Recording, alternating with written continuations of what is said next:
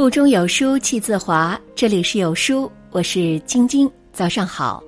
今天要分享的文章是来自王耳朵先生的《高考状元真实身份公布》，你的不上进会带给孩子一生卑微。一起来听。全国高考成绩开始公布，这是今天最大的热点，各地状元的身份也被媒体陆续报道。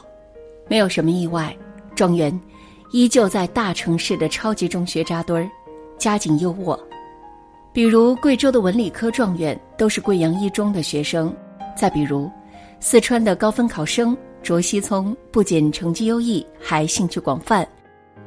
他爱好篮球，课余在艺术节中担任主持，并自导自演赵氏孤儿舞台剧。这很容易让人想起去年北京高考文科第一名熊轩昂引爆网络的一段话。现在很多状元都是家里厉害又有能力的人。我是中产家庭孩子，生在北京，在北京这种大城市能享受到的教育资源，决定了我在学习时能走很多捷径。越来越多的状元开始出现在家境超群的家庭，这到底说明了什么？其实是两个问题，一个是教育资源分布的不公平现象仍然存在，城市学生比农村学生有更多高考优势；另一个则是父母的起点可能决定了孩子的高度，你混得怎样，你的格局和高度怎么样，可能决定了孩子的未来。如果你不努力不上进，可能带来孩子一生的卑微。父母的能力和格局到底是怎样影响着孩子的结局？最近很火的一档综艺节目《极限挑战》是最好的答案。其中一个场景是一群学生站在操场上，他们前面被画上了6道线，节目嘉宾依次向孩子问出6个问题，如果有一个答案是肯定，就向前6步，如果没有，就站在原地。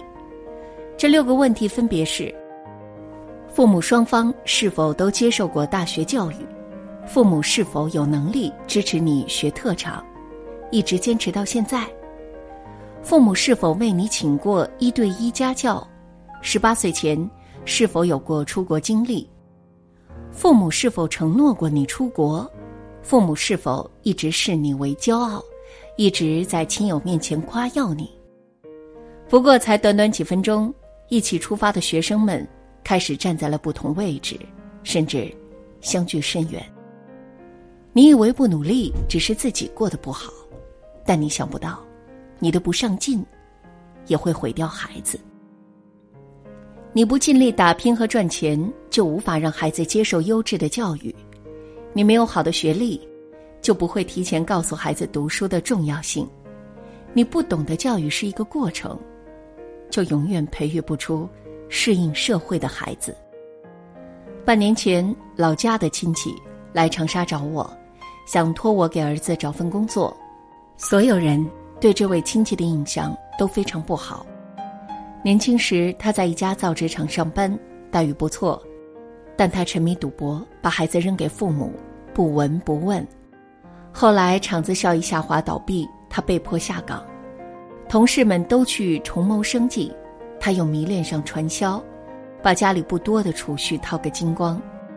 才上高中的儿子天天泡在网吧，学校给他打了无数次电话，他也不闻不问。他哥哥家的孩子高考考取了一所排名靠前的985高校，毕业后又被美国名校录取为硕士。他的儿子只能上一所民办高校，但毕业后找不到工作。他到处求人，最后找到了我这个远方亲戚。我请他们父子吃饭，他一再说着求人的话，我无限感慨。上进和不上进的父母过得真是不一样的人生。世界是拼爹的，你连自己的生活都没过好，怎能奢望孩子有本事？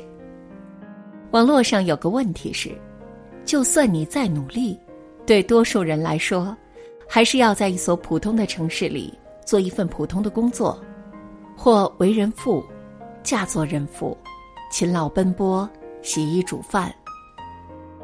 那么何苦折腾，努力打拼的意义是什么？是的，这世上条条道路通罗马，有人出生就在罗马，但这绝对不是你拒绝上进的理由。我们之所以要认真生活，用力打拼，是为了成为稍稍和别人不一样的人。你拼尽全力，是为了让家人过上更好的生活，是为了让自己成为一个会赚钱、有眼界、会思考的人。更重要的是，你可以把自己的素养、见识和能力打赏给下一代，这样就算你再普通，再铅华洗尽，你的下一代从出生时开始，他就有不一样的起跑线。努力有时不仅为了自己，也是为了不祸及子孙。那些真正能够跑赢他人的年轻人，都拥有专业、决心和格局，而这些东西无一不是来自父母的言传身教，耳濡目染。当然，我不是说为教育出优秀的孩子，你就要去大城市赚很多很多的钱，这是不现实的。我强调的是，你不能懒惰，不能混日子，不能得过且过的生活。你努力一分，孩子就会知道打拼的价值；你从来不停止学习，孩子就会知道学习应该是一种自觉；你三观正确，内心柔软，孩子就会慢慢成为和你一样的人，会在人群里发光。让更多状元出现在一般的家庭，这需要教育改革，也需要你努力去示范。这个世界真的会惩罚不上进的父母，你的不上进真的会带给孩子一生卑微。如果你觉得这是一个拼爹妈的时代，你最应该做的就是努力做脱颖而出的父母。你的学历、你的生活、你的三观，都是孩子飞翔的起点。最好的学区房是你家的书房，最好的名校不是让孩子独自行走，是你们共同上进，彼此成就。在这个碎片化的时代，你有多久没读完一本书了？长按扫描文末二维码，在有书公众号菜单免费领取52本共读好书，每天有主播读给你听。好了，这就是今天跟大家分享的文章，不知你是否有所感悟呢？欢迎在留言区抒发自己的感想。我是晶晶，我们明天见。